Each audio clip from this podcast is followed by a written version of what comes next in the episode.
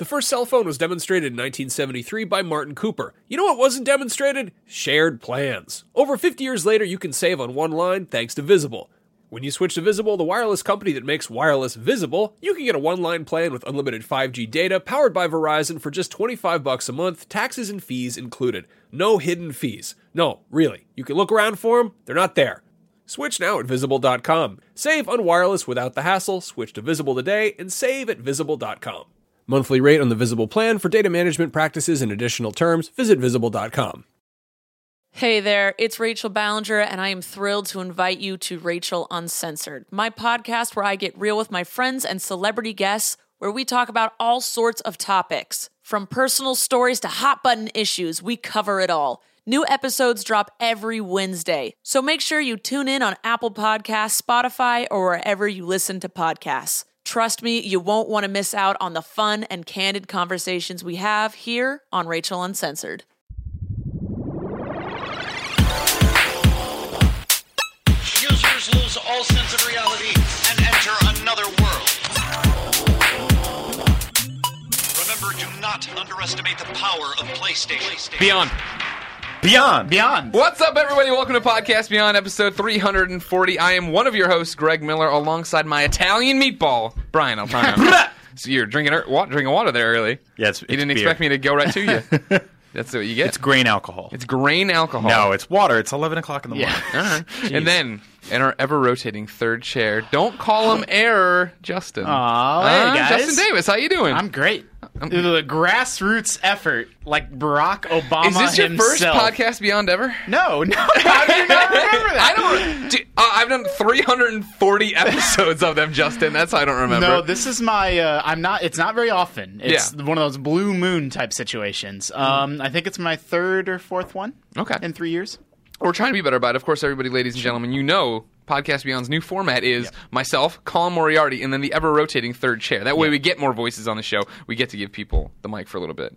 Uh, Now we got two chairs. exactly. It doesn't work when one of us is gone. When Let one of us explain is gone. the system that we are not putting into effect today. Well, it, no, the system's been going for a while, Brian. All right, I- I You've know. been a part of it. I know, I've been there. The third chair has benefited you. You have been on a lot. right, but now I'm the second chair. Right. So now are you're, you now be- you're, you're filling in for Colin. I was just and gonna say, you're in the ever rotating sure. third chair. Was- Well, that let me tell you the problem with Barack Obama. That was that was going to be my question: is which one of us has to be? It gets to be Colin. Yeah. Well, I, we can all be Colin a little bit. I think there's enough stuff. There's some JRPG questions in here. A whole bunch. There's a myriad of exclusives coming to the PlayStation Thank Oh, you. Vita. there so it good. is. You nailed it. Ladies and gentlemen, of course, Podcast Beyond is IGN's PlayStation podcast, the number one PlayStation podcast on the internet. Every Tuesday, the MP3 posts on this podcast service of your choice. Then the video goes up on Wednesday, usually, probably, most of the mm-hmm. time, on YouTube, IGN, and the IGN PlayStation 4 app. So make sure you download that. But for now, let's begin with what is and forever will be the Roper Report. Time for For some some news. news. How many, All right. how many items are on the Roper Report? Oh, Report man, this week? there are 12? A dozen. Wow. A dozen, a baker's dozen. These No, aren't that's double-sided not a papers. baker's dozen. That's it's just a 13. regular regular dozen. regular dozen. I, you know, certain bakers actually remove one for good luck, and then they eat it. So what do they do with it? They eat it. To Oh, get fat. that's good. That's 'Cause That's if why you're- bakers are fat. Yeah, if you're a fat baker, then people come in and they go, "Man, their food must be amazing." Yeah. So you skim a little off the top. You're never supposed to trust a skinny chef. Exactly. That's what they say all the time. Yep. Yep. Or a fat crackhead. What about a skinny Italian? I wouldn't trust uh, most Italians, regardless of weight. That's true. My if they have the vowel meatball. on the end of their name, you gotta- Two dozen games discounted in the Golden Week sale on PSN. Greg, what's Golden Week? Golden Week is this thing in Japan. It's a celebration they do there. So the PlayStation blog. They, they got together with the, uh, they, actually the blog had nothing to do with it. PlayStation Network Yeah. put on this sale where they're selling all these different games at a discount, huge discounts. And we're Justin we're Davis. reaping these benefits, right? Even though we have no idea what Golden Week is here in the U.S. Sure, where we, don't live, celebrate it. It doesn't matter, but they understand. but we can celebrate the sales. exactly. All and we celebrate Japanese culture. Every Yeah. week when there's heavy rains in Japan and the sun setting and they get these golden I was waiting- I No. How long can you keep this together? No. Wherever this one was going. Uh, we have a question about that from Jamie. Remember, be part of the show, everybody. Beyond at IGN.com. do Jamie writes in and says, I love Western RPGs like Mass Effect and The Elder Scrolls, but I've always had a hard time getting into JRPGs. Are there any games in the PSN Golden Week sale you would recommend to someone like me as an intro to JRPGs Beyond? Beyond Well, James. E. Jamie. Jam- Like your wife, Ja- Jamie. Jamesy. That's a weird name. That's not his name. you said it. No, Ja- I said Jamie. Jamsy, Jamsy. Well, Jamie, there is a myriad. Thank you. There's myriad JRPGs Right. uh, that you can grab in this sale. Um, the big one that jumped out at me was probably Tales of Symphonia. Really? Uh, the- Not Persona 4 Golden. well, and Persona 4 Golden. Those are the two big ones that jumped out at me. Sure. I mean, yeah, there's a, a ton of li- the list. Of course, is up on IGN. You can see it I mean, here. it's it's uh for me it's it's uh Chrono Trigger.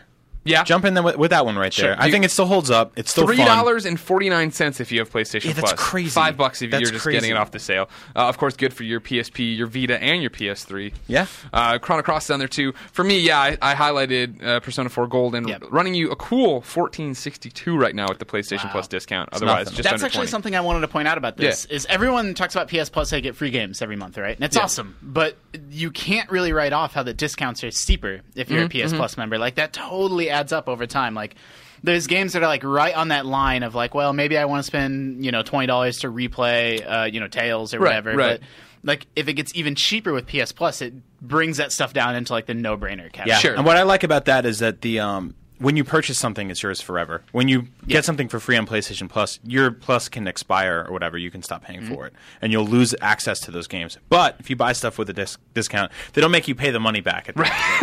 hey, your PlayStation Plus expired. You owe us. you owe us. All Give me that money six caught up. bucks for Chrono Cross. But no, I mean this is one of the, this is what we always talk about with the leg up that Steam has, right? And the fact that they can do those flash sales, do that crazy stuff. Mm-hmm. PlayStation's getting better about it, and this is a great example of it because there's a lot of good stuff even outside of just the JRPG stuff. Hot Shots Golf World Invitational for PS3, twenty bucks regular. With the discount, it's nine ninety nine. With the PlayStation Plus, it's five dollars. Yeah, Yeah. that's fantastic. It's That- awesome. Totally that get that. totally gets it closer to like this PS Plus column um, gets things much closer to like Steam levels Right. of cheap. Like, Yep.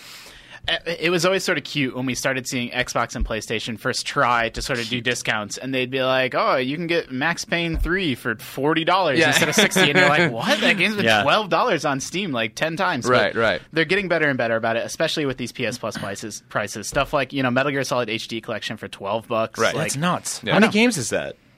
The collection? Yeah, it's like four games, right? Right. Well, if you're getting into it, if you're buying the PS3 version, yeah, it would be all three of them. Okay. It gets complicated when you start jumping territories, but yes, Got it. it should be two, three, and Peace Walker. Yep. Yep. Chrono Trigger would be a fantastic Vita game. I mean, it's fantastic on home consoles too, but like to have that on the go. Yeah. Totally. Um, I want to give a shout out to to Yee's Memories of Celceta, which I'm not pronouncing right. Is it wise? Or No, it's, it's how you. is it say- No, Yeez is right. I, thought it- usually say in a joking sense wise, but Colin isn't here to correct me. I thought it was ease. What you know? What I say? Yeez. Yeah.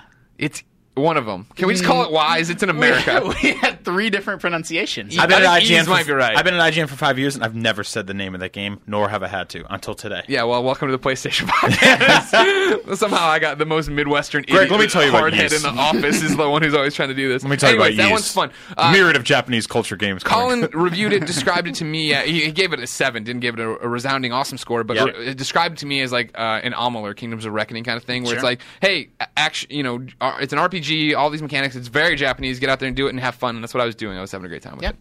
So that, that's up there. Is it still the one? Is the battle system where you just run into dudes? That was that was always the No, no, no, games. no, no. It's not like that. You actually Oh, choose okay. your attacks, but you switch between your party members. Each one of them haven't had attacks. So rather than like have one person wh- who has like different spells to counter different things, you like, oh, this guy's only vulnerable to this attack, so I'm going to switch to this character who has that attack. and Got use it. that way. It's I like it. Yeah, uh, that one would be twenty bucks. I don't know if it's worth twenty bucks, but try. it. Jams or Jamsy has plenty of games. Jamie. we knew his name was Jamie. Watch Dogs is getting a season pass encompassing DLC that includes a unique single player story, new game modes, and more. The pack is set to cost $19.99 in North America, though European pricing hasn't been confirmed. Let's talk about this. What do you guys think about season buying season passes for games that aren't completely proven to be something you're really into yet? yeah. Oh, Because I know, so like a season pass for like GTA Five. If you, if you play GTA Four, you pretty much you know what you're getting into, right? No-brainer. The new Assassin's Creed, you're like, I love the last three of them or whatever it is. I kind of Yeah. know what that is. Bioshock, same kind of deal. Mario Golf. Mario Golf, Right. I'm like more courses, got it. I know. Watch Dogs, Mm. Hmm. well, sure. I, mean, I want to think- know, like, I want to know how much I'm really going to get into Watch Dogs because it's Sure. it's a new franchise and stuff like that. But that's no different than like pre-ordering the game itself, right? Like there's certain people that are like, I like what I've seen so far. I'm confident in my purchase, and I'm going to pick it up. Like, Well- they're not waiting for reviews. They've no, because put down their pre-ordering the game means you put five dollars down, and then you could at any given moment go, Sure. "No thanks." This is twenty bucks that you pretty much have fair. to pay for, Right. And you don't get that twenty bucks back. It's a good point. In fact, you could end up buying a season pass for a game that you canceled the pre-order on. But you And can just wait. got Like that you can Ghost play pass. the game and then buy the season pass. Like you don't need True. to. That's true. Good counterpoint. That's Good true. job, Justin Davis. Yeah. I mean, what jumps out at me about this, th- I have mixed feelings about this season pass. First of all, I think it's a little bit strange for a single player game to have a season pass to begin with. It's Sure. sort of like we are they're already admitting up front, like, hey, we're going to sell you a bunch of shit after you're, Yeah. uh, you know, after you're, you know, after you're done playing the game. Uh, but the flip side is, it does say, look, we're going to support this game. We're going to have a steady stream of content. Like, if you liked Watch Dogs, there is more Watch Dogs coming, you know, spread out over a few months. So it's Sure. sort of like, you know, I don't know. I'm weighing those two things against For each me, Yeah. the season pass is always kind of that flare in the night, right? Of like, don't sell this game back. Like, it, this is our easiest. Sure. This is our Yeah. easiest methodology to tell you we are going to give you more and and call out single player stuff because people like me, that's my the biggest thing, right? Me like too. when Uncharted's like, we have all Yeah. this DLC and it's all hats and crap for your character. I'm like, well, fuck off, I don't care. But when Last of Us is like, hey, we're doing this and there's going to be you know Left Behind eventually, it's like, yes, That's I'm on exactly- board. I'll never sell it back. So I don't. I we didn't get complete details on every single item that's in this Watch Dogs Mm-hmm. Season pass, uh, but they did announce single player missions and some stuff that sounds interesting. But they always bundle up. It'll be like here's missions and new characters with you know a hat for your dude. And I'm like, I don't, I don't care. Like I don't want Yeah. that stuff. Like everybody just wants in a multiplayer game. Everybody just wants the maps, you know, or the modes. Yeah. And you know, in a single player game, you just want sort of the story content. Yeah, Yeah. But they bundle it up with a bunch of costumes, and you know, maybe there's someone howling because they love costumes, but like that's not me. No, I mean that was my thing with Infamous, right? Like every time I'd unlock a new vest, it's like awesome. I'd go look at it and then I'd be gone, and you know what I mean. I, I- then I Yeah. forgot that I'd even gotten the Cole's DLC. I was like, oh yeah, where was that jacket? Like I'd already beaten Yeah. the game. I was like, that would have Yep. been cool to play in. Yeah. Oops. Yeah, I totally agree with you guys. It's it's interesting for me. I, I actually prefer this method to like buying the PS4 version and it says with 42 God. minutes of exclusive mm. content. I think it's such a dumb box quote to do stuff like that. So, I mean if they're if if it gives them time to keep working on stuff like this and pad out this universe a little more, then sure.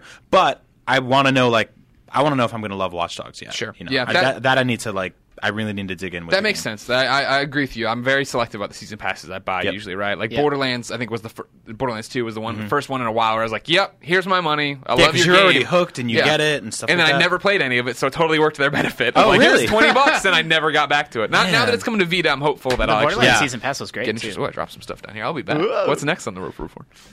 Goodbye, Greg.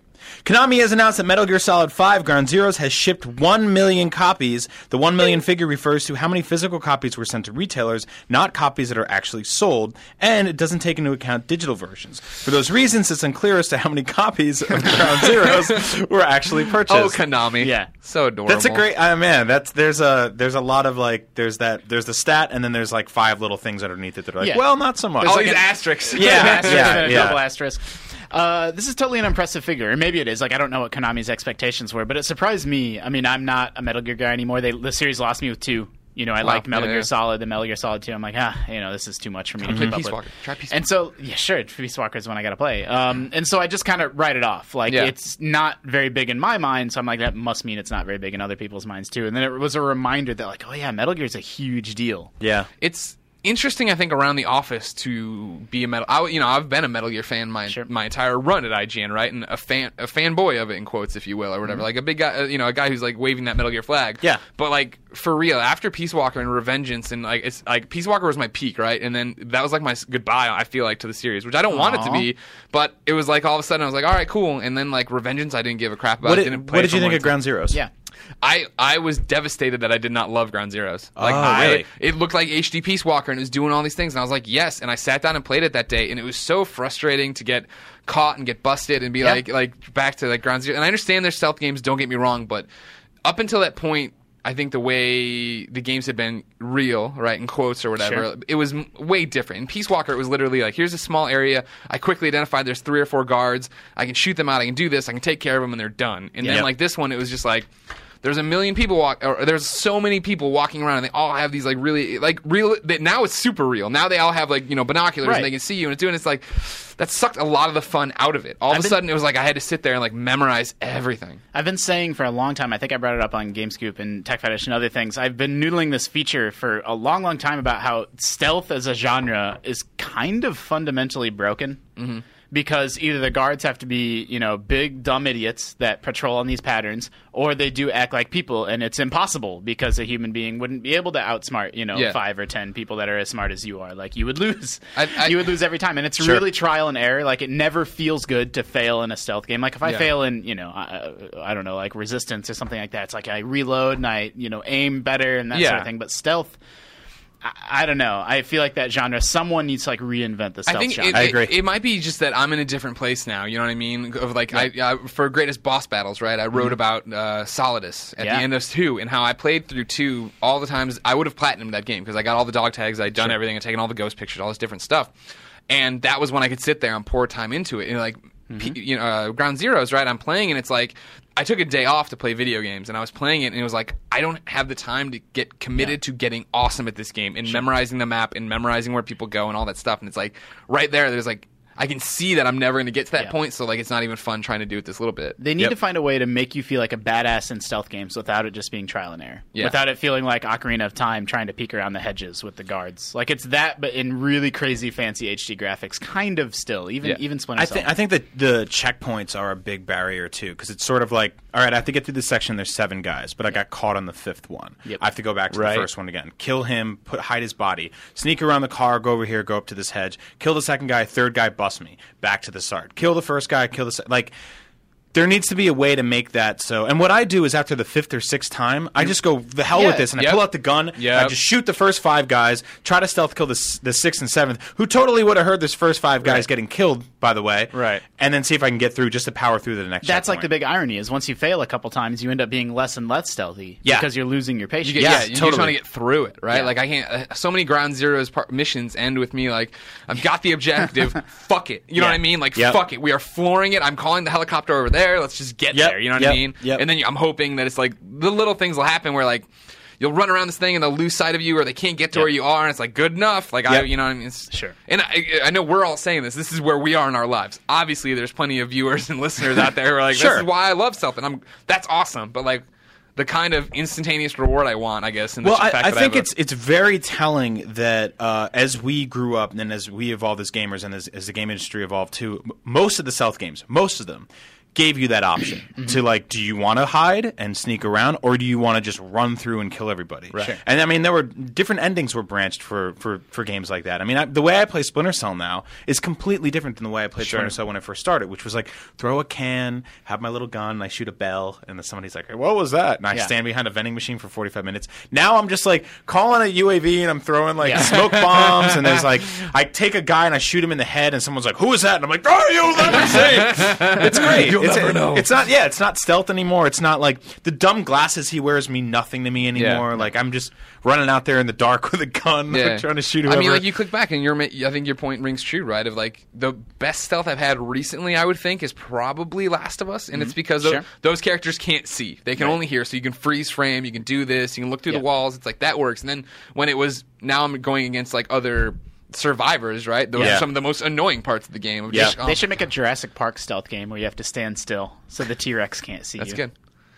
wow. You listening, Telltale? If you I still kind have that like. franchise. See, I, I, that would be awesome. With I don't want to ever see motion controls come back, but it would be really awesome if you just had to stand there with that. That's shaking. really clever. And I was like, oh my god, All right, I stop talking about it now.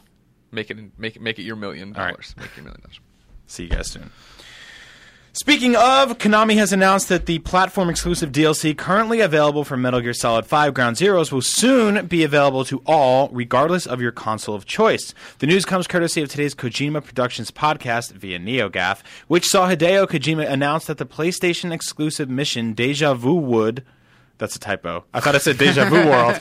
Deja Vu would be available on Xbox 360 from May 1st in Japan, while the Xbox exclusive Jamais Vu will be coming to PS3 and PS4 on the same date. So there you go. There was no reason to be excited for your console exclusive content. nope. Remember when that the big that game's biggest problem was his voice actor? Number four, Curve Digital has revealed three indie games are set to make their debuts on PS4, PS3, and Vita, and in the not too distant future. Titan Attack arrives in North America. We're listing the games now. These all sound like very generic games, by the way. I, No, for the no, no, record, come on. like this is the one where like when I was I was putting together the Roper report, I would have glossed over this story, but I'm like I know Colin would do it. So for Right. Colin's memory of for some reason calling out every indie what do you mean? Come on. Oh, I was just gonna say that one of these games is super super good. Now it's gonna highlight it. Okay, no, we can talk about that, but I think they all have they all have games that sound like they're NES games. Oh sure, yeah. This is All this all comes back to when I was talking about like we're our game knob switch. Yeah. Which was me looking at things in the podcast room, be like, oh, light switch and uh, doorknob, knob switch. You know what I mean? or Squawksel, where you turn squares into boxes or whatever. Um, Titan Attack arrives. A Titan Attacks arrives in North America on May 6th and in Europe on May 7th. Not to be confused with Titanfall. The game has been described as a highly polished arcade action title inspired by games like Space Invaders and Galaga, but with many modern features, including a full ship upgrade system, online leaderboards, and stylish neo retro visuals. All of that cool. sounds awesome. Yeah, right. That sounds Yeah. like Resogun. Yeah, that sounds great. Awesome. Um, not too far from me saying it sounds like an NES game, though, if they're just like, it's basically an NES game. Yeah, Um, the Swapper, meanwhile, is a fantastically atmospheric puzzle platformer title that sees you master the ability to create clones of yourself and swap your consciousness between them, all the while trying to figure out what happened to the abandoned space station you find yourself on. North America on June 24th, and in Europe on June 25th. That's that the was, one that I was gonna. Highlight. That was Yeah, that we was, are. That's coming to It- PC, it right? wasn't that wasn't wasn't that one of our Game of the Year nominees last year? Uh, I don't think it made the No? cut for overall game of the year, but that was a game that got we gave it over a nine point five. I Wow. think Marty loved it, and uh, it came out on Steam a year ago. Um, and I did a demo of it with Jonathan Blow, who helped fund the game. He Mm-hmm. made Braid. Um, Swapper is absolutely great. Um, I highly recommend it to everybody. Fantastic puzzle platformer. Very, he's. I, I hate using the word atmospheric because it's so overused, but it really is. You're on this space station, and it's spooky and creepy. they use they use it here too, so don't worry about it. Yeah, I know. That's what I mean. It's just one of those. Did, did you? But do would you call it fantastically atmospheric? yeah, I would. Well, Uh, then the you're right in line with this press release. The swapper cannot be recommended highly enough. Great. nice. Um, and the third wheel on the car It's the, the tricycle. is, Third the- wheel on tricycle. There you go. is Mousecraft, which will be available on Sony platforms and Steam on July 8th in North America and July 9th in Europe. The best way to sum it up is a quirky fusion of Tetris and Lemmings, which sounds like a great recipe. Yeah. But it's sort of like pizza and Chinese food, right? Like I love both of those things. But, but put them together, together? and I don't know. I had a there was an Indian pizza by my house that was pretty good. really? Yeah. I've had that. Yeah. Which house? Your new one? No, old No, one. okay. Really? Oh, there's another one then in San Francisco. There's too many of these things. All three games will support cross-buy. You're right. That, you're right that the titles of the games are all like the Swapper, where you then Mousecraft, Yeah. where you swap the mice, and then the you do tiles. this, and this Yep. happens, and oh my god. Although Watch Dogs would have been a Nintendo game back in the Yeah, day too. That's, that's just a funny title. um, number five, Injustice: Gods Among Us, which is totally a modern video game title, is reportedly set to receive a sequel in the future, according to reports from WonderCon. According to Furious fanboys, Injustice: Gods Among Us Two. Or whatever it ends up being called was briefly mentioned in a segment discussing the upcoming Arkham Knight, due out later this year. Are we happy about that? Yeah, I mean the Injustice comic book's amazing. So I'm but do you like the game? The game was. I mean, people loved the game. Like, I'm not a fighting game guy. What I about like the story of it fine. Okay. I like that. I don't. I'm terrible at fighting games, so it would let me play through the story. And when it got really tough, the difficulty would drop down to the point of where I was literally. I would check Twitter for the first two fights. Yeah. Just to get my ass kicked and then go in and actually do the fight. Oh, man, So I really? could actually get through it because, like, yeah, I'm just not that. Because guy. I remember when Injustice came out, um, you were super into all the lore and the Right. characters. You were doing rewind theaters. You were doing commentaries and conversations, all this stuff about how great it was. But then when you finally sat down to play it, it was sort of like, oh, that's right. This is a fighting game. Yeah, and It's, like it's I- a little bit hardcore. It's a little bit Totally. on the hardcore side. Right. Totally. 100%. Yeah, and that was the that was the killer for me is like there's that like level of like I have to sit there and commit. It's like w- Titanfall, right? Like Yeah. I, I like first person shooters fine, but I wasn't great at them, so I had to commit to just getting my teeth kicked in for Yep. 20 hours before I was actually good at that game. I never Um, played a lot of Injustice, but what impressed me, like when I saw Destin or whoever playing it, was the single player, like the challenges that are in it. Like it just seems like for many many years, like I would have Street Fighter on the Sega Genesis or whatever, and it was like, well, okay, there's no. The only thing you can do is like fight these dudes, and now they've figured out how to do like single player in Right, fighting games right. with like these elaborate challenge modes and you know system of unlockables and stuff. It's I awesome. like that. Cool. All right. Um, number six, release date rundown. Madden NFL 15 is slated for release August 26th in North America and August 29th in Europe. Woo! Yeah. I'm for you- excited. for you. I like That's Madden. great. What's new this year? I don't know yet. They haven't started talking about it. All they've done is confirmed a release date. What, what do you It'll mean they look haven't started? better. They haven't started talking about it? No.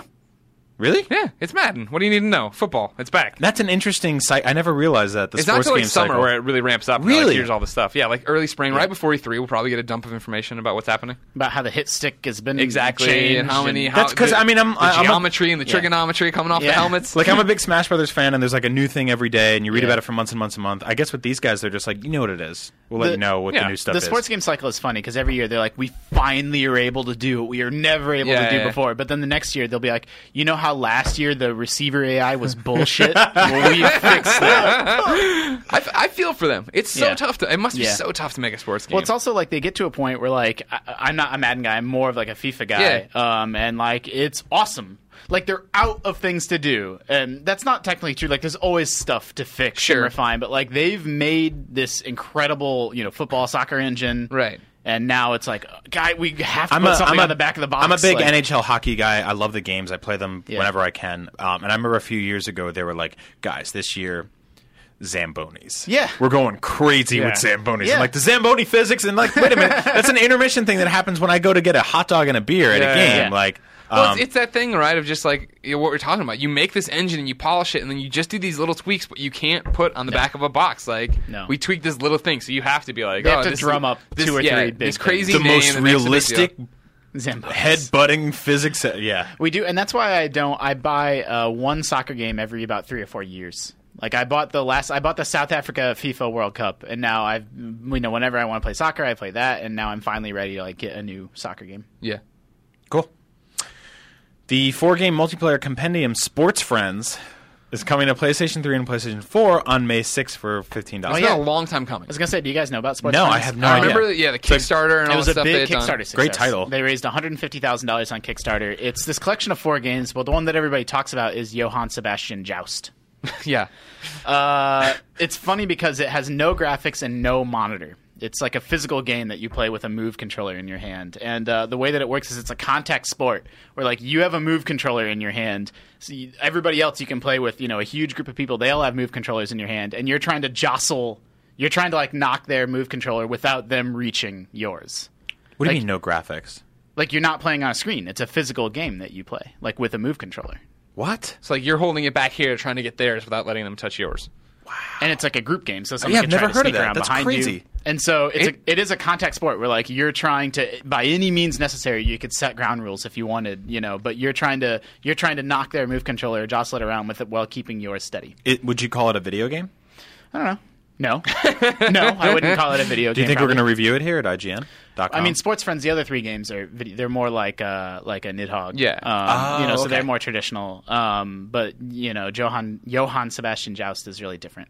wow. This is one of those ones that's I feel similar to Watch Dogs. When Mm. Watch Dogs first got announced, we all flipped out, and then we heard about it for so long and saw it. Not even saw it, I guess. Really, we saw presentations for it for so long. We didn't care that much by the end. It feels like to me. Yeah. Uh, this is the same thing with Sports Friends, right? Like. Yeah, They- they've been talking about this game has been. I on, remember like, this being on the PlayStation for, blog like, forever, and yeah, it's at every festival, and it's just like, okay, what? Just put it out. And so Yeah. now that it's here, it sounds awesome again, but like May it 6th, needs like yeah, a charge, right? Like a little boost. Yep. I people would say it's not a video game. That particular one is not a video game. It's a physical game that you can play that you you know that the move controller facilitates. Interesting. Wow. Okay. Well, it's out in a few days. You can try it out for yourself. Sony has announced Drive Club will be available on PS4 from October 7th in North America, October 8th in Europe, and October 10th in the UK, and October 11th in space. Space. Look at that Uh, one. That came out finally. Yeah. That's another one. That's Yeah, that's a been real through th- craziness. That's a real game year. that's coming out. That was Yep. supposed to be a PS4 launch game, right? Yeah. Yeah, launch So that's window. almost the launch a- window's still open. Yeah. Sometimes that window stays open for a long Yeah, time. yeah, Um, that's almost a year delay, so uh, I'm happy with that. Like, I, I'm not, I'm not going, you know, crazy for this game, but like, if I like to see a game not come out bad. I like the old Miyamoto quote about, you know, a, a, Delayed game a, is late, just a delayed game is bad or forever, or no, uh, whatever. the opposite. But a game. a delayed game is bad once. I like that El Shigeru Miyamoto quote: two apples in the bush equal a bird." Um, the news comes courtesy of Superannuation, who cites Nolan's LinkedIn profile as the source of the information. He'd been with Naughty Dog for more than three years with You two. just skip. You skip the first. You skip the You, news. you've, yeah, we missed the intro on that one. Number seven. Naughty Dog has announced The Last of Us 2. Now, Naughty Dog has lost yet another member of its staff, this time in the shape of lead character artist in The Last of Us, Michael Nolan. Michael Nolan uh, created cl- the clickers. He was the, the main Oh, guy really? responsible for that. That's huge. I mean, that's just like the bad guy in that game. The guy who made the bad guy in that game is gone. Um, the news comes courtesy of Superannuation, who cites Nolan's LinkedIn profile as a source of the information. He'd been with Naughty Dog for more than three years, with two of those focused on The Last of Us. Prior to this, he worked at Elite Dangerous Studio Frontier Developments.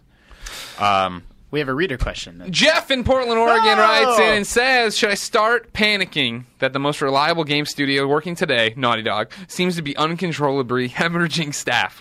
Things change frequently in games, I know, but it seems to be the heavy hitters dropping out, and I'm starting to worry that the future Uncharted slash Last of Us slash new IP maybe not may not be up to par with the legacy we've come to expect. Am I just being a damn fool, or do I have a legitimate concern? Jeff in Portland.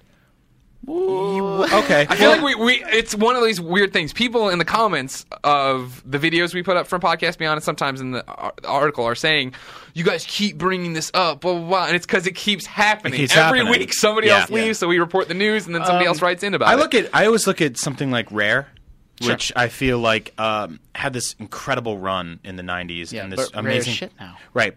Okay. That's yeah. That's the Okay, okay. I'm That's That's ramping he's up to going. that. He's going. He's going. He's going. Right, right, right. Um, Let him roll. and you know they, they started with the Stamper Brothers and they had a whole bunch of amazingly talented people, and Yeah. one by one, studios shifted and the focus changed, and people left and people went, and new people came in and stuff like that. And I think they try to keep their vision, and they switched, uh, you know, from Nintendo to Microsoft, and they made Grabbed by the Ghoulies and Perfect Dark Zero, and all of a sudden you're like.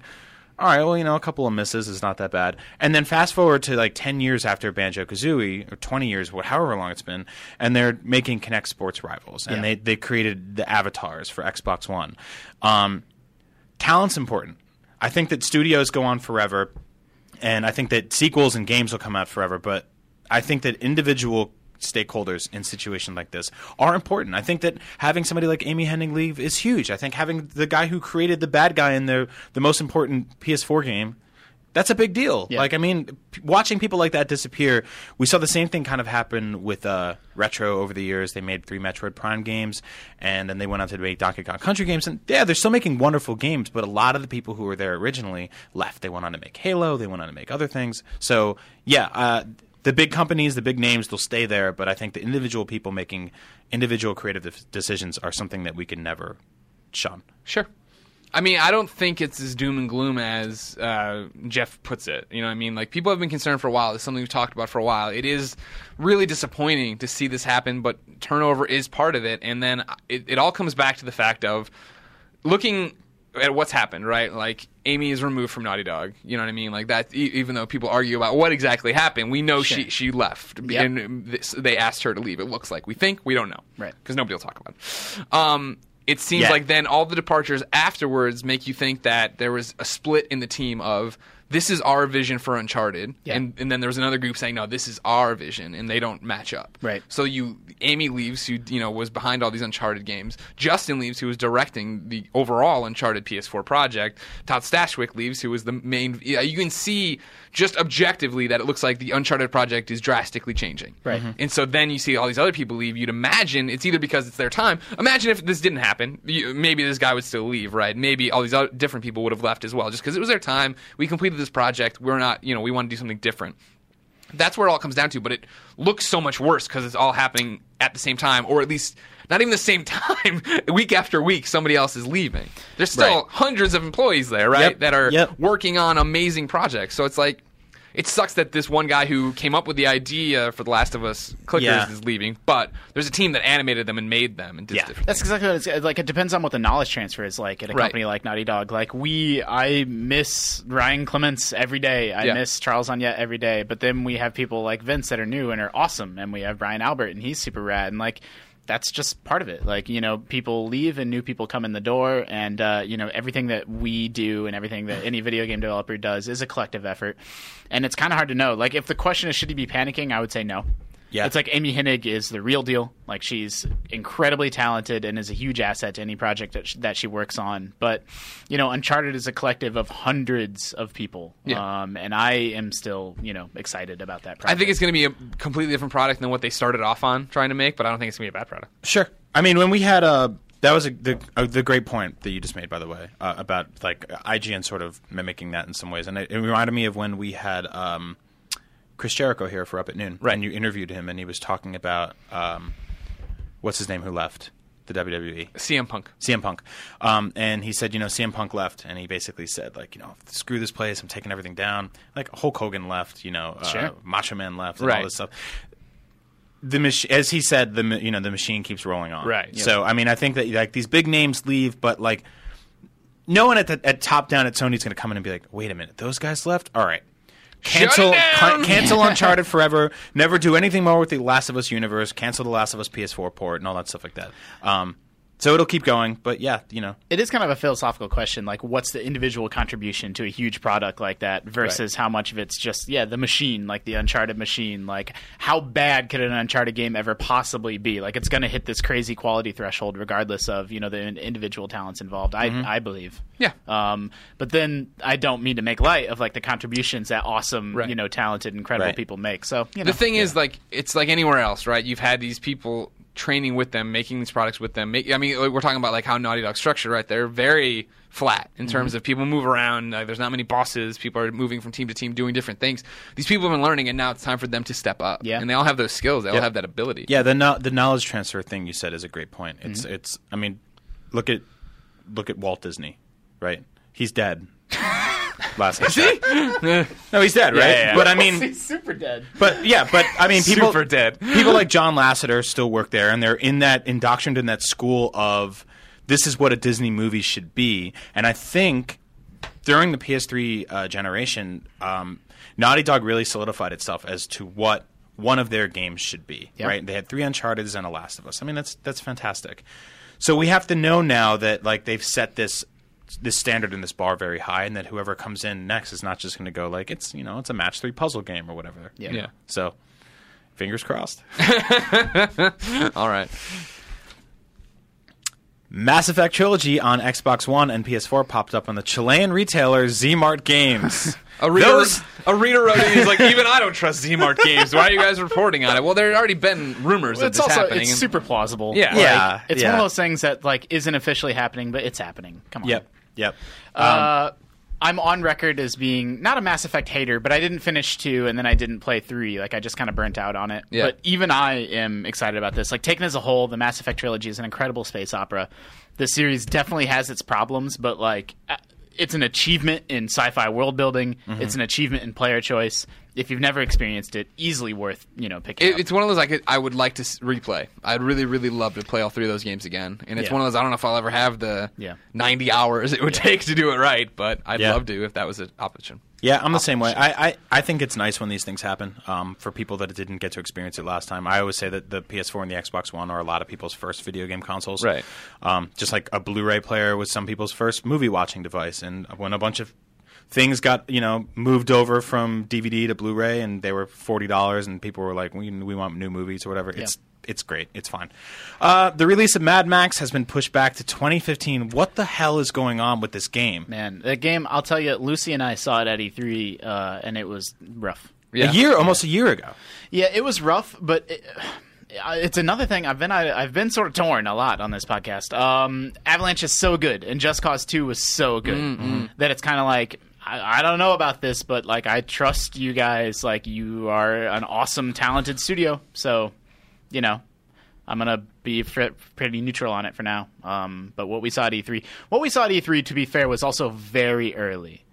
So, um, you know, they were showing it off a little bit earlier than sometimes folks do. You kind of wonder why stuff like that happens then like why why release the first teaser image and you know Yeah. why talk about uh, the character direction and doesn't, doesn't it like this one takes place in australia or something like that and Well, yeah. you know what why story was, yeah. right? yeah. like why why show you guys what you saw when it wasn't ready to be shown yet and then end up delaying the game to 2015 because i mean that means that the game's been in development for a while, yeah. a couple years now Here's- it's, it's called mad max Yeah. meaning it's not going to sell 25 million copies Well, it got people excited and talking about it, right? Like I I have not followed the Mad Max saga, right? Like that was a game that got announced, and I was like, "Wow, I don't care at all about. I don't. I've never seen those movies. I don't. I'm good. Good to them. Hopefully, it'll be awesome one day. Whatever. Yeah. But for me, like you, we always we always walk this line right between being fans and industry insiders, right? Like. I'm sure this was a fiscal year kind of thing, right? It was a bump for their like. I'm sure stocks actually saw some kind of reaction to the announcement that, Yep. hey, we have this Mad Max property coming, and people are like, oh, and like people, there's an article about it, and there's this, that, and the other. You know what I mean? Well, there's the movie, right?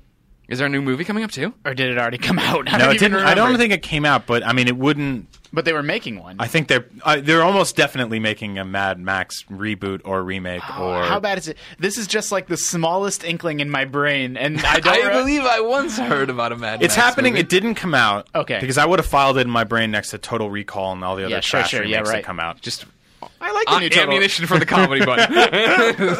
um, but uh, yeah, I don't know. I, I get worried when, when games get delayed for years. But in the same way, you know, I like when I can get to finally play them and they're better. It's So- right in the developer's wheelhouse with stuff like vehicular combat, and they had this system where you can like grapple onto opponents' vehicles and pull parts of their car off, and the physics Yeah. react realistically. Um, you know, but but it, it did look early and a little bit rough. So you know, hopefully, uh, you know, the team has continued to improve, Yeah, Cool. or we'll use this extra time to you know. Yeah. Yeah. As we said before, uh, a good game is worth two, Two in birds bush. in the bush. and an apple in the tree. and an apple in the tree. Sony has announced the upcoming massive PS4 update 1.70 will be arriving in Europe on April 30th. A tweet from the company announced that the update, which includes both the Share Factory and option to switch HDCP off, will be launching at the end of the month. Presumably, North America will be getting it around the same time. or by the time you've heard this. Yeah. I actually haven't turned my PlayStation 4 in a while. I, don't think it's out yet, but who the hell Yeah. knows? I just want to make sure we are covering it. We're in that really cool arc where uh, updates are awesome again. Yeah. Remember, I remember during the PS3, it was Uh, like this is just some uh, systems uh, updating. every, every time you turn on your PS3, which you know for a lot of people wasn't as often as it was in the start of the generation as it was towards the end. By the end of the generation, I was playing everything on a PS3. Yeah. But when I started, it would be like, oh, that PS3 game's out. Two hours of updates, worst. got it. But now we're like, oh, there's a new update coming, and you can tweet your Facebook photos. I'm like, yeah. what is HDCP? That's the thing that makes it where you can't you can't record it easily. Like you can't like you know make Got your own it. videos off. You can't record off an HDMI or whatever. The share features, the new share features are awesome. Yeah. um, Yeah. the video editing and uh, it's still only export to Facebook. So please, God, you know, give us a YouTube button. I'm Yeah, sure they're working yeah, yeah. on it. Please, Shuhei, give us a YouTube button. Well, this Um, one allows you to export it off. yeah, but it's still they It's still need an a- extra step and everything else, but like they're, put it on they're flash drive aware. and- I know they're aware that there's like this thing that they need to fix. I think it's Yeah. so you know Sony came out and was uh, well ahead of Microsoft with their sharing features. Microsoft wasn't ready; they were behind. But then when they did launch their streaming stuff, uh, it was awesome. Um, you know, their Twitch integration was much better, and now Sony's come back and said, "Now we have this, you know, sweet, sweet." This fantastic sweet, suite, sweet. this fantastic suite of video editing tools, and now it's Microsoft's turn to play catch up again. So, Yeah. uh, you know that I don't know that it's like directly that they're feeling the heat from one another that this is happening, but that's how it seems to me. Like, And who you know- wins? We do. Exactly. It's awesome. They all fight for us, and then make Yeah. beautiful things, and they hand it to us, and then they make them better, and they have to keep fighting. And we just sit there and go, "Yeah, yeah, thanks, give Rob. us all this stuff. give us all the free things." Golden showers. of Okay, photo no, editing. nope. Wow. No? no, we don't want golden shower photos at all. Google that, kids. No, do not Don't- Google no! that. No, what's the next story? Jesus.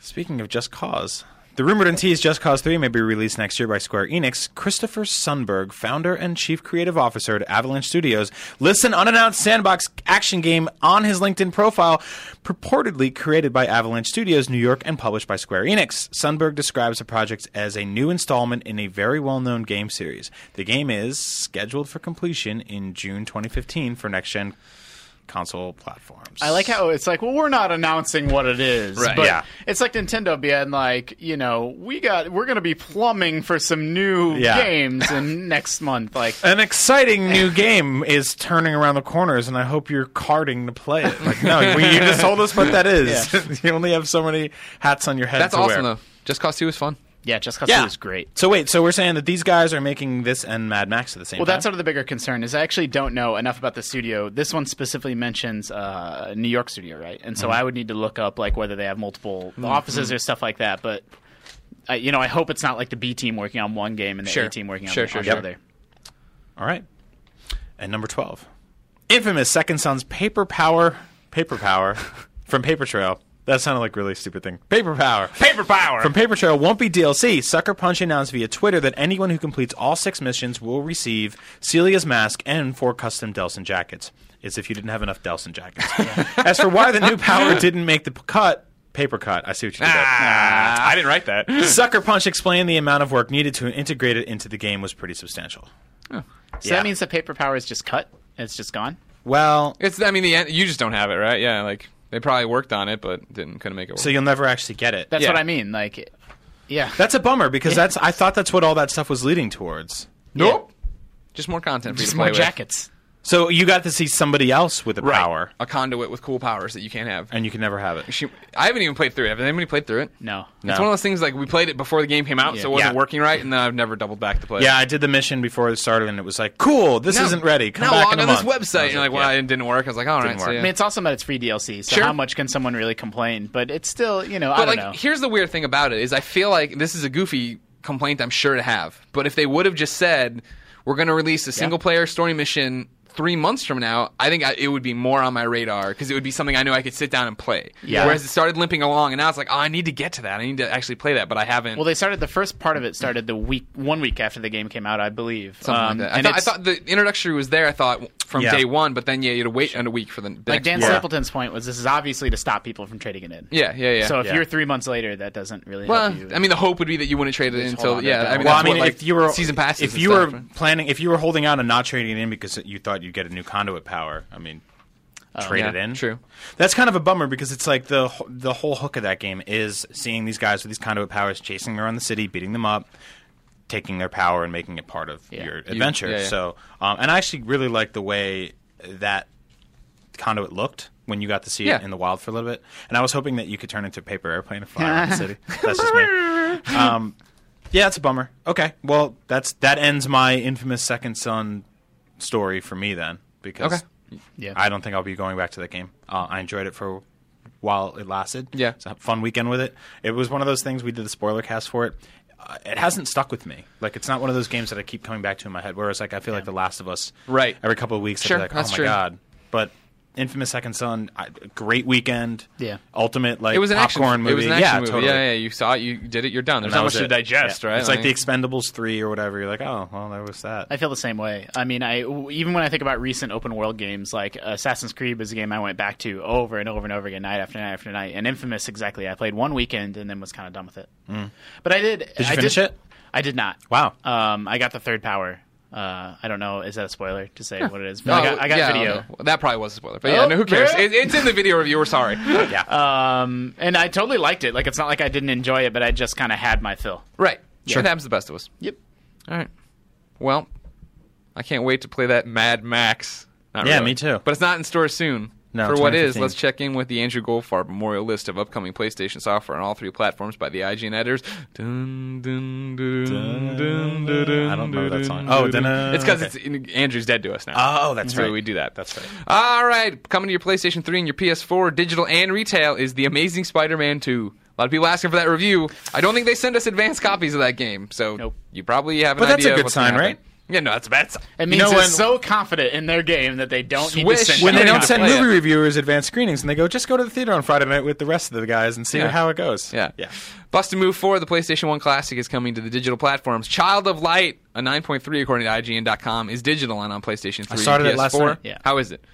I enjoy it. It's uh it's I'm super hyped for it. it's very very beautiful and I think it's going to take me a little bit to get into just kind of what it's doing and why it's doing it. Um, Brian writes into Beyond at IGN.com, just like you can, fans, Beyond. and says, I haven't heard you talk about Child of Light. Yeah. If I remember right, Andrew Goldfarb was pretty excited about it, but I haven't heard much about it, even though it releases very soon, today even. Any excitement for the game? I doubt it. Old podcast Beyond reference. Beyond. Uh, this game has a fantastic sort of Grandia style battle system, um, which is my favorite RPG battle system of all time, where everybody's sort of on. I don't know. It's hard to describe. Watch a video. It's uh, you're on this. Everyone's on the same bar, and then once you reach the end of the bar, then you get to like do your move. Yeah. But you can have attacks and stuff that interrupt other people and, And send bump them back to the bar, yeah. And so like there's a time where okay, you like you know three fourths of the way through the bar, you pick your action, and then when it, you get to that final part, then you complete your action. And so if you're in that little window, you can have like you know spells that'll interrupt people or things Mm-hmm. like that. And uh, it's this crazy combination of like real time and turn based that I think is super clever, super addictive. Um, Sure. And that's that's me speaking from like Grandia and what I've seen of Child of Light. I'm super excited to dive into Child of Light. Yeah. And I'm not even I'm not even a big RPG guy anymore, but Yeah, it I'm, seems like I'm not either. But people told me this is like. Uh, I, I, people have told me two things that really helped me here, and one is that it's only ten or twelve hours long. Oh, that's helpful. I and the other that. is that it's not incredibly hard. Okay. And I'm like, okay, great. That's how you get an old man like me Right. back in the RPG Like South train. Park. Totally. Yeah. Exactly like South Park. Oh, and it's beautiful. That- So, see, it's one of those games yeah. where I know the, as much it's a nine three on IGN. So many people are talking about I have to play it for game of the month, game of the year, all that stuff. I'm going to, but like my initial knee jerk reaction of even seeing it was like, oh, this is beautiful. I'm so not in the mood for a JRPG right now. Yeah. you know what I mean? Yeah. Like I'm so burned out right now from trying to platinum Persona and doing all these different Yeah. things. Just stop. No, Well, I did. I'm playing Mario Golf now. good. Can't I, stop I, playing had a, that. I had a slightly different reaction where I was like, I, lo- I love the um, I love the Ubi art engine. I Mm-hmm. love everything they've done with the. Rayman games, and I really like the kind of stuff they're doing uh, moving forward. So it was kind of weird for me to go like, I'm such a huge, huge fan of the Rayman games to sit down and play something that's kind of stylistically similar, laid out the same way, but controls much differently and much slower. So it's just like. It's I, you know I pulled up with the speeding car like yeah child of light and I'm like whoa this is quiet and surreal and Yeah, yeah, slow yeah. down Yeah. so let me You're catch up floating speed with this. around and yeah, exploring yeah. and- So I'm gonna have to really take some time and just kind of dig into it, but Okay. I'm excited. Report back to us. Daylight comes to PlayStation 4 as a digital download. That got a 5.8 from Brian Albert. JoJo's Bizarre Adventure All Stars Battle comes to PS3 deta- dig- digital and retail. Detail. Ooh. Found the right word. Digitales. Digitales.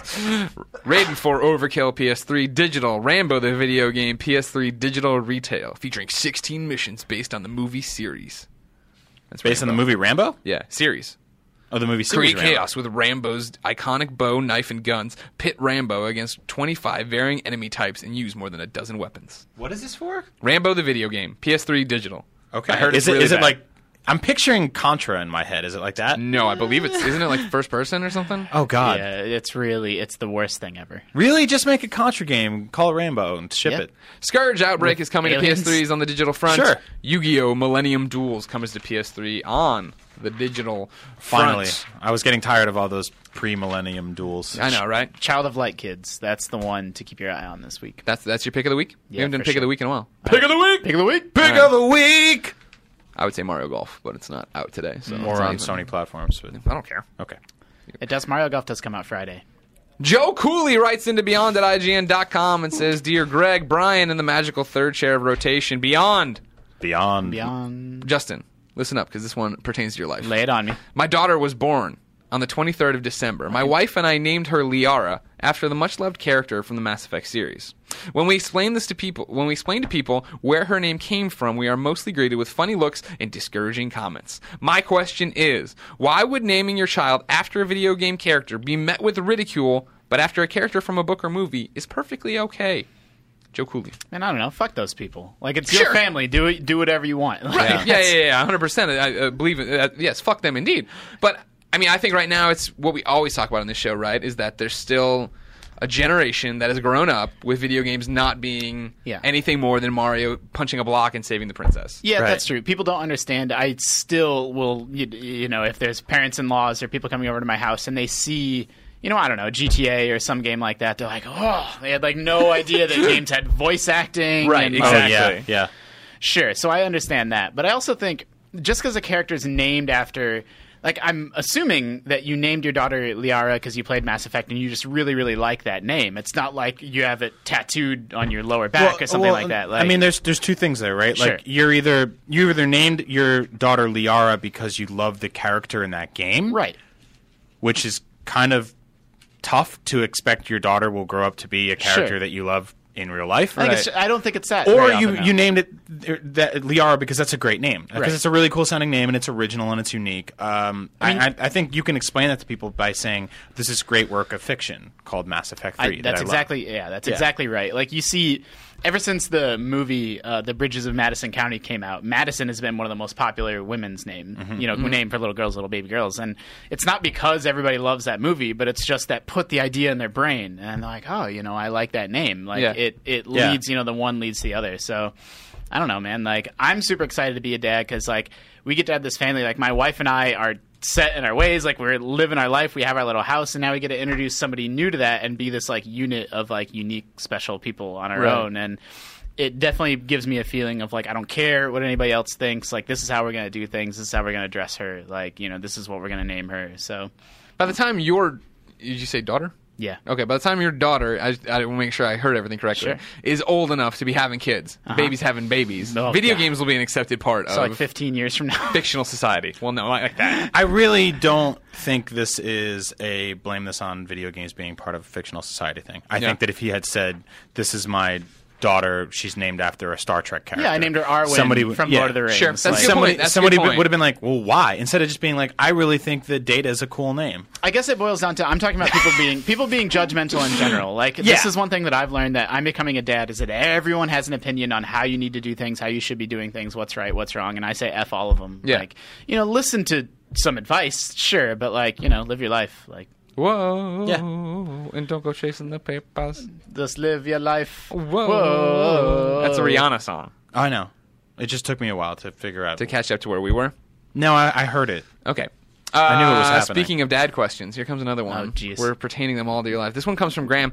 He says, Dadcast. Gaming has been scarce for me during the past seven weeks since my daughter was born. Oh, great. On the few occasions I've had time, I have been spent it on my Vita, working my way through Persona 4. Great game, get it on sale. Recently, I had my first real chance to play my PlayStation 4 since the little one was born. I turned it off after only 15 minutes and went back to playing the Vita. I've recently bought a 3DS so, as well, so handheld gaming is very much the focus of gaming right now.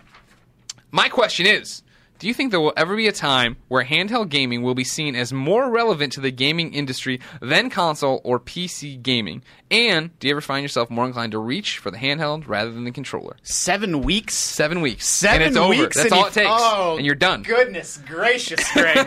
Wait a minute. I love my Vita and my 3DS. I would be a great dad. sure. Yeah, I mean that's what Is that how it works? Yeah, I think so. You- The actual question is about the you know the relevance and why handheld gaming will it ever be you know cutting edge or seen in the same way as console games. The answer is probably not. Like I love handheld games. I probably play more as you know as much or more handheld games than console games. Are we counting iPhone games in there? Yeah, Yeah. but, but but they're not pushing the envelope in the same way of like narrative sophistication Sure. and you know people do. Everyone says graphics don't matter, but they do help you you know create worlds of a certain depth and sophistication that are hard to do you know without advanced graphics and like that's all stuff that matters like Yeah. that's in terms of this being an artistic medium you know and pushing that forward it's harder to do on a handheld man like i am gonna play and love the shit out of mario golf but it's not you know a game that's gonna blow people's minds in the way that something like last of us did Right. and that's not really doable on a vita or handheld Yeah, mm-hmm. yeah. I mean that. Yeah, that's the thing. I think. I don't know if the. I don't think there'll ever be a time where they're more important, or Right. you know, that'll, Sure. they'll be the premier product everybody's talking about, unless like Nintendo really figures it all out or something. But there's just something about those. You know, we always talk about bite-sized experience. Yeah. You know, what I mean Yep. that golf is right. Like especially with all the challenges in Mario Golf. Like Yeah. it's like I have a ride on the train and I can do that. And there's a big difference between all right, I want to put on headphones and I want to listen to this. You know, 30 minute cutscene and hope I get. You know, what I mean, there's all these different things you have to get to. I, I think there are less and less AAA games that are cinematic, gigantic, Yeah. you know, movie experiences. I think we're moving towards the bite size more and Mm-hmm. more, whether we like it or not, whether gamers agree or whether we go, you know, that's not real gaming. It is, and people are going to consume games that way. And if you're a dad, like, you can't bring your, your crying baby to a movie theater, and you can't Don't. bring your crying a baby lot of people to try. Oh. Don't do it. can't bring your worse. crying baby to a cinematic movie like video game experience either. I mean, Yeah. No, and I also don't want to expose like I play, you know, Gears of War, and I play all these franchises. And when I have a little baby, even though she can't understand what's going on in the world, like that doesn't get turned on when she's awake. Yeah. Yeah. like that's important to me. But I will play something like Hearthstone on my iPad. Like Yeah. yeah, yeah, yeah. That's the thing. Different strokes. I do think that handheld times in your gaming is a life, you know, life send, life send. Is that a A godsend? Godsend? lifesend? There Okay. you go. I do think it's a godsend for uh, new parents. Like, Sure. I'm assuming that console gaming is going to come to an end. I've been playing a lot of Elder Scrolls Online. I'm, that's all going to stop. Yeah. you know, there's going to be no more of that. I mean, the interesting would be the future where they merge, right? You already Sure. see it a bit Yeah. with the Vita being a conduit for your PS4 and Yeah. stuff. And as technology gets better with PlayStation Now, that would be the thing where, Yep. if you consider that handheld gaming, where you have a, a box or a connection at home that's still playing this, or you're the thing you are holding beams to your TV and you have This this is what I want more than anything. I want it. I want it from Sony and to really clarify their their vision for that. And I want it from Nintendo too, where my 3DS and my Wii U are the same system. I can play it on the train. I can hook it up to my TV when I get home. Yeah. Um, I'm I'm not uh, like the older I get, the less really I, I want my games to be. 25 hour long Yeah. cinematic super realistic experiences and I want something that I can enjoy for a few hours. That you was know? the thing for me. I you know I keep taking photos of my Mario Golf uh, time and tweeting it out, like how long I've played it. And they're like, "Oh, if that's your most ranked game, you clearly never played Bravely Default." And you're and I'm like, "You're right," because I don't want to play another 100 Yeah. hour. You know, no, thank you. I don't Yeah. think I don't think I'm with the two of you though that the, it's the form factor that matters, or you know, being able to take like a Wii U game on the go because it's about the software. Like, is that software designed for a bite-sized experience? Like, I, you know, I we talked about Uncharted earlier and Last of Us earlier. Incredible games, but they're not conducive to playing for 12 minutes Shut on the yeah, train. No. or flipping it bus. Like, closed and going on to something else. Which is exactly how I played uh, Uncharted for Vita, and that's why I never felt a connection with that game. I mean, mm, am- among mm, mm. technical reasons. No, and I know stuff like mean, I know that. what you mean. But I mean, to, to sit down and like I was, you know, on a train or on an airplane, I'm like, I'm going to play this for 20 minutes and then play something else. Like, I never really felt like this is this is where I, I need to be. I've So- actually kind of got hooked on uh, the Family Guy mobile game. It's their ripoff of Simpsons. You get to make your own Quahog and send the characters on missions and stuff, and unlock Lois and Stewie and all these guys. And I don't even like Family Guy that much, but the way it's set up, where like I'll check in twice a day, and I built the high school, and now Chris Griffin is doing a silly thing, and like it's just like a little break that I take over lunch, and then when I get home from work, and Yep. like that sort of pop in, do something for a few minutes, and be entertained, and pop back out. Like Yeah. that's why I love my 3DS so much, and uh, uh, you know, handheld gaming in general. Okay. Final email this week isn't even a question. Comes from Isaiah. Isaiah writes in and it says Beyond. Beyond. There you go. Dear Greg, Colin, and ever rotating third chair. That's me. That's you. You're Colin. Say something about the Islanders or hockey. Chick Fil A is the greatest There you restaurant go. in the Thank world. you. My name is Isaiah, and I host a podcast called The Party Chat. As you know, We're Alive podcast is coming to an end soon, and The Party Chat are huge fans. You. You see, we want to purchase two tickets for the live series finale. However, we are a small podcast in Michigan with a small fan base that probably doesn't reach anyone who would be close enough to the show. We would like to offer to Beyond, we'd like to offer to the Beyond Nation a chance to win two tickets to the event that is coming up. Give the tickets away any way you see fit. Uh, let us know who the winners are, and we'll hook them up with Wayland Productions. Um, if you're not up to speed here, uh, We're Alive is a zombie drama, a zombie radio play that's been going on for quite a while on the internet, zombiepodcast.com. Years ago, I mentioned it on a Beyond and a Game Scoop, and they saw a crazy spike in numbers and reached out to us, and we all became friends. Yeah, and you were on. You were on a few. Right, episodes, I'm a character. Yeah, Yeah, yeah, yeah. Um, did a fan cast for a while with Brittany. Did you live? I don't want to spoil it for Yeah, people. come on. Okay, come on. All I, I want them to go listen and catch up or whatever. Uh, however, they are finally wrapping up their many year run, and they're doing a live event in LA uh, July 19th. I'll be there. I'll be hanging out. So if you want to come see us do that, yeah, you go to zombiepodcast.com for details. However, if you email beyond at IGN.com with the subject line, We're Alive in LA, uh, I will hook you up with this Isaiah guy, and he will figure out a way to get you tickets, your two tickets. The first one I see in the morning, when, or I guess this afternoon when I click through, I'll send it off to you that way. Obviously, make sure that you can go. It's in Yeah, Los this Angeles. is this is just like podcast beyond 200 and 300. Don't be a jerk and, and RSVP for this, and then be like, "Oh, I actually live in Alaska. There's no way for me to get to LA." If you're going to be in the LA area, July 19th, and you can really go to a live show at a, li- a performance center. Don't just take free shit unless you're going to use it, because otherwise Yeah. you're a hoarder. Yeah. You, you ruin it for somebody else, just like we talked to. him. But I know that the kids who listen, like especially the ones who listen, Yeah. by the time you watch this on the video, you're screwed. This has Oh, been yeah, I going mean, for like 48 hours. But everybody You got to else, see us though. That Yeah, was fun. hey, right? yeah, Hey, bada bing, eh, what do you know? Mwah. Ladies and gentlemen, that's Podcast Beyond, episode 340. Thank you so much for joining us. Remember, every Tuesday we post the MP3. Every Wednesday we post the video version on IGN.com, YouTube.com slash IGN, and of course the PlayStation 4 IGN app. So download that and keep up with everything we're doing by going to Twitter. Follow IGN at IGN. I'm Game Over Greggy. My Italian meatball, Brian Altano, is Agent Bizzle. And then Justin Davis is Error Justin. Mm-hmm. E R R O R Justin. You got it. I know. I just want to make sure they get it. Yeah. I've seen enough. It's been on the screen the whole time we've been doing this video. As you know, ladies and gentlemen, every podcast Beyond ends in a segment we call Ryan's Wrap Up, where we play a song you submitted to Beyond at IGN.com. Today's comes from Tim. Tim says Beyond. Beyond. I've been Beyond. listening to Podcast Beyond since last summer, and it quickly became something I looked forward to each week. In addition to your discussion about all things PlayStation, it's great to hear music from your millions and millions of listeners. If you ha- ever have a week with an opening, I'd feel privileged if one of my songs was featured during Ryan's wrap up. The song I've sent to you is called, quote, The Wait. It's from my new EP releasing May 6th, entitled The Night Before the War. This is The Wait from the night betw- before the war. The EP will be released as a free download for a limited time at noisetrade.com slash Tim Nester, N-E-S-T-E-R. Find me on Facebook, Tim Nester Music. Find me on Twitter, Tim underscore Nester. Tim, it's our privilege to play The Wait from the night before the war. Beyond. Beyond. Beyond.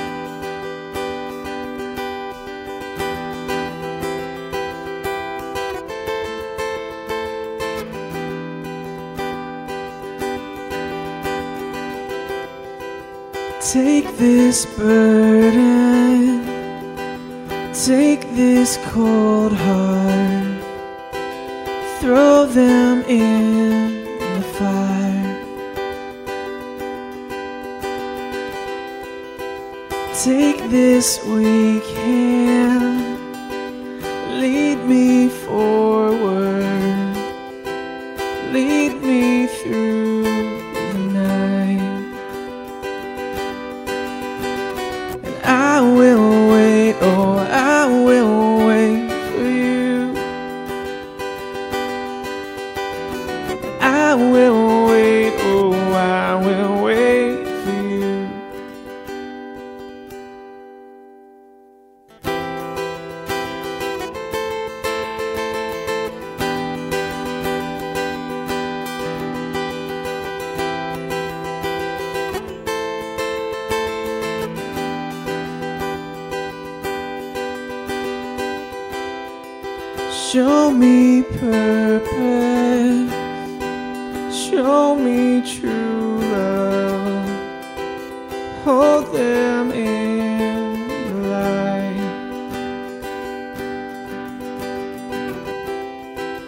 I need healing. It's been too long.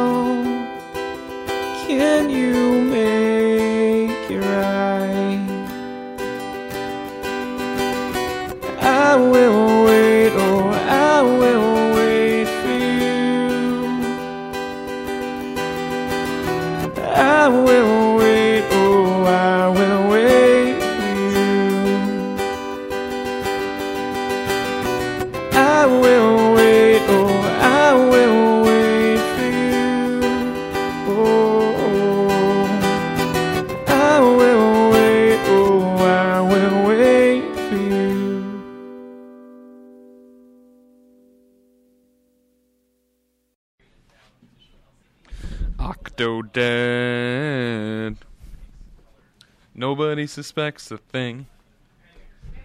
Octodad. Octodad. Hey there, this is Justin Bartha. I made a funny new podcast, King of the Egg Cream. It has the greatest cast in the history of podcasts with actors like Lewis Black, I'm torn by my feelings for two women. Bobby Cannavale, You can eat it, or if someone hits you, you can put it on your cut. Melanie Lynskey, I wonder what these marvelous things are that look just like boiled chicken feet. Jason Ritter, I can break things and pick locks and kill people. Michael Stuhlbarg, The whole point is to inspire people that they should make themselves better. Ari Graynor, No, don't whet its appetite. What are you, an idiot? me, Justin Bartha, That's not just any egg cream, that's a Lemke's special. and all narrated by the hilarious Richard Kind. This is the story of Harry Dalowitz and how he rose from nothing to become New York's King of the Egg Cream. So if you like funny true stories, come listen to King of the Egg Cream, available wherever you get your podcasts.